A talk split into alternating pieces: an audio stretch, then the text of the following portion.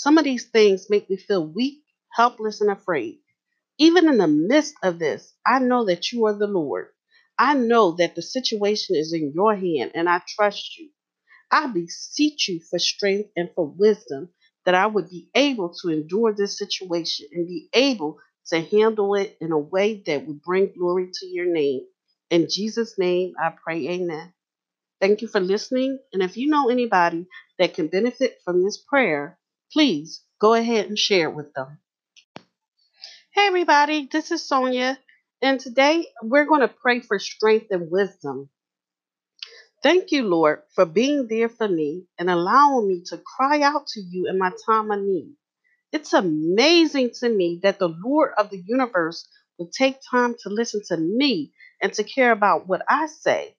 God, there are things happening around me right now that I do not understand.